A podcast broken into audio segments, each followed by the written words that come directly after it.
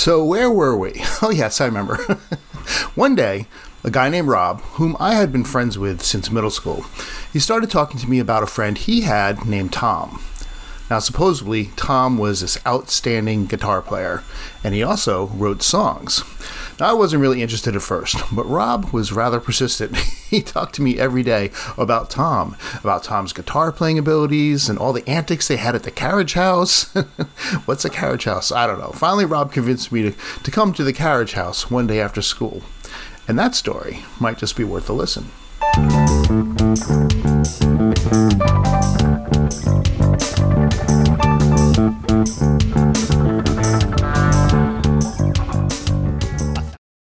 So this is all leading up to my first big band, right? I'm gonna, I'm just gonna let you preface. That's why we're we're talking about all this. But uh, to go back a little bit, Rob and I were friends since middle school.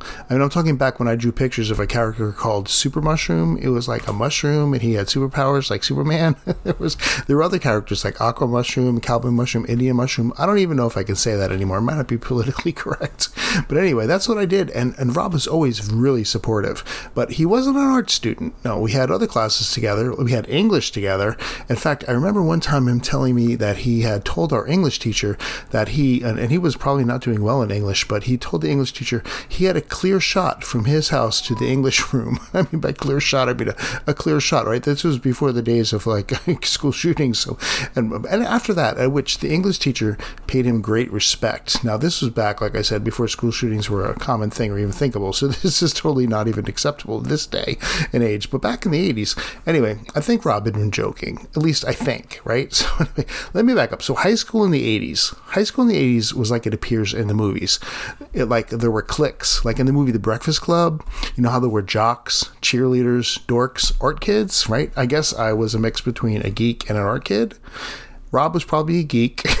I say I say probably because we don't know if he's listening, and I don't know if he has a clear shot to my house. okay, okay, I'm joking. I'm joking. Okay. Anyway, anyway, his dad was a photographer, and the story goes that his dad took the photos that appear on the back of the first Aerosmith album. Right, Steven Tyler was from Yonkers, New York, and the story goes that my mother in law and he used to walk to school together. Now, I never met the guy, right? I mean, Steve Tyler, but I'm sure he's a nice guy. But anyway, I digress.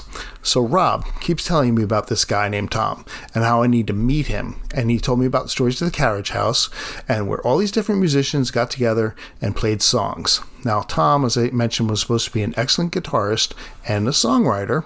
And Rob told me about like, how Tom had written songs. Like one was titled Begonia Blues, and it was about this like neighbor, like this crazy old neighbor guy who would like get mad at, at Tom and their friends when they would play ball in the yard, and the ball would be like too close to the begonias in his yard. He'd be like, "Hey, kids, get off my get off my lawn," that sort of thing. Anyway, Rob thought it was hysterical to listen to. I don't know. And I mean, so Tom did other songs like uh, a pre-college blues, which was the song about like all the sad stuff that happens like leading up to the fact when you have to go to college, like the pre-college blues. so these are the songs. Here, take a listen. And my mama she been yelling about semester's grades again.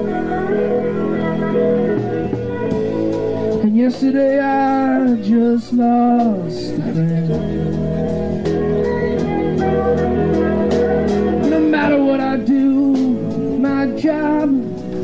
Just ain't right.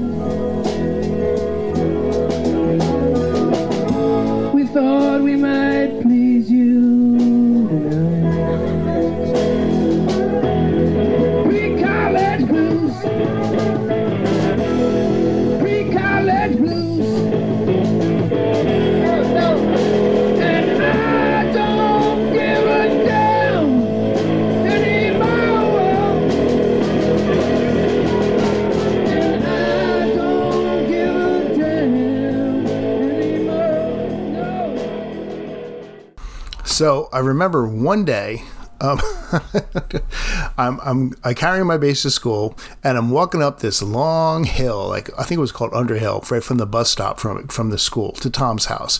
And Rob is escorting me, and Tom's house was at the end of this dead end road. It was a really big house. It was a really old house. It was like like a mansion. It was really it was a mansion.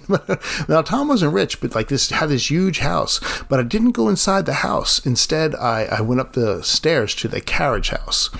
Now let me explain the carriage house. The carriage house was was a garage at the time, but back in the day, back in the day, evidently back in the day, um, carriages would pull into the bottom part and they'd pull the horses right in the carriage, and that would be downstairs. And above that, the carriage driver would stay upstairs in this little room above the carriage house. Um, so that's like the, the, whole story behind the carriage house. But in the 80s, it, it was just a garage. so downstairs was a garage where they parked the cars, and upstairs was a room where the band would play, and that's where we would play upstairs. So it gives new meaning to the word garage band, right? but essentially, that's what it was. So the first time that I met Tom, um, Tom played a few songs for me. I played along on my bass as best as I could, and I think Tom liked what I brought to the table. Like I didn't know much about bass playing, um, but I, I, or original songs for that matter. But he would he would tell me the roots of the chords, and I could play the root bass line, and eventually I could uh, I could make the bass line my own. Like I could move. I was I had enough bass playing. I could move around a little bit and kind of knew what I was doing there. So I think it gave the songs new layer. Like, and I think Tom seemed to like that the, the addition to the song of these new layers. So um, it gave me creative freedom, which I really liked, as opposed to uh, just listening to like a song, like a heavy metal song or something like that, and just redoing what someone else already did. I got to have the freedom to. Well, let me just play a song, give you an example of what I'm talking about.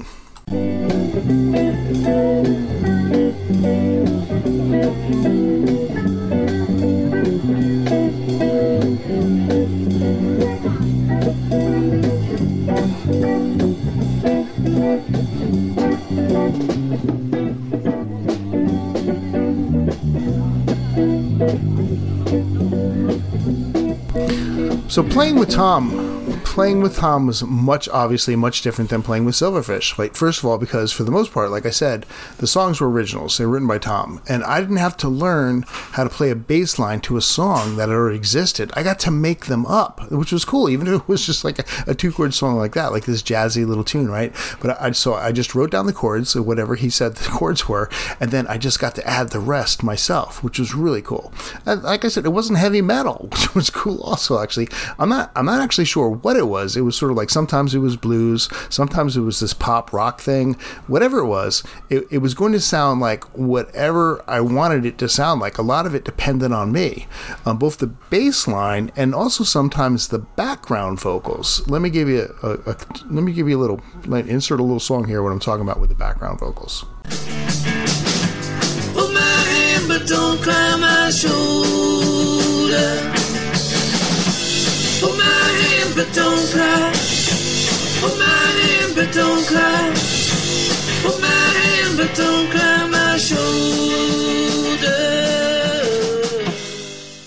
And that was cool because I got to do like the harmonies. It was something I actually really like to do. I like to sing the harmonies. I didn't have to be in the spotlight, at least not back then. And then I also, like I said, got to make up some more. Like I got better at playing bass, so I got to do more jamming, and I got to do, get a little more freedom. So let, let me play you one more example of what I'm talking about.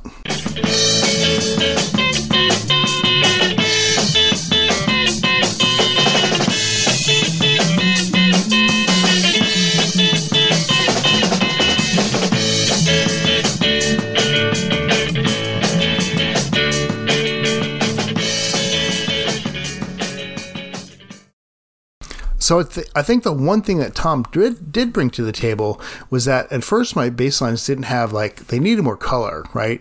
And to this point, before that, all I was doing was copying simple blues riffs, like I said from the Elvis records, right? But but Tom went to his record collection and he pulled out an album, and I had listened to some Led Zeppelin before, but I wasn't like a huge fan. But Tom told me listen to the Lemon song, right? he said if you can play the Lemon song, if you can play along with that song, then you can play bass to anything. Now, if you've never heard the Lemon song from from Led Zeppelin. It's like doom doom doom doom doom doom doom doom doom doom. It was all over. It was just all over the place.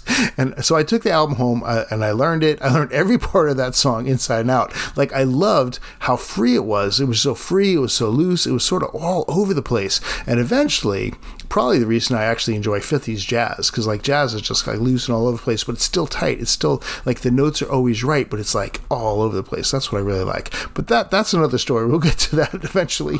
But the one thing we were missing was a drummer. and being an art student, I knew where to find one. But that's a whole nother set of songs.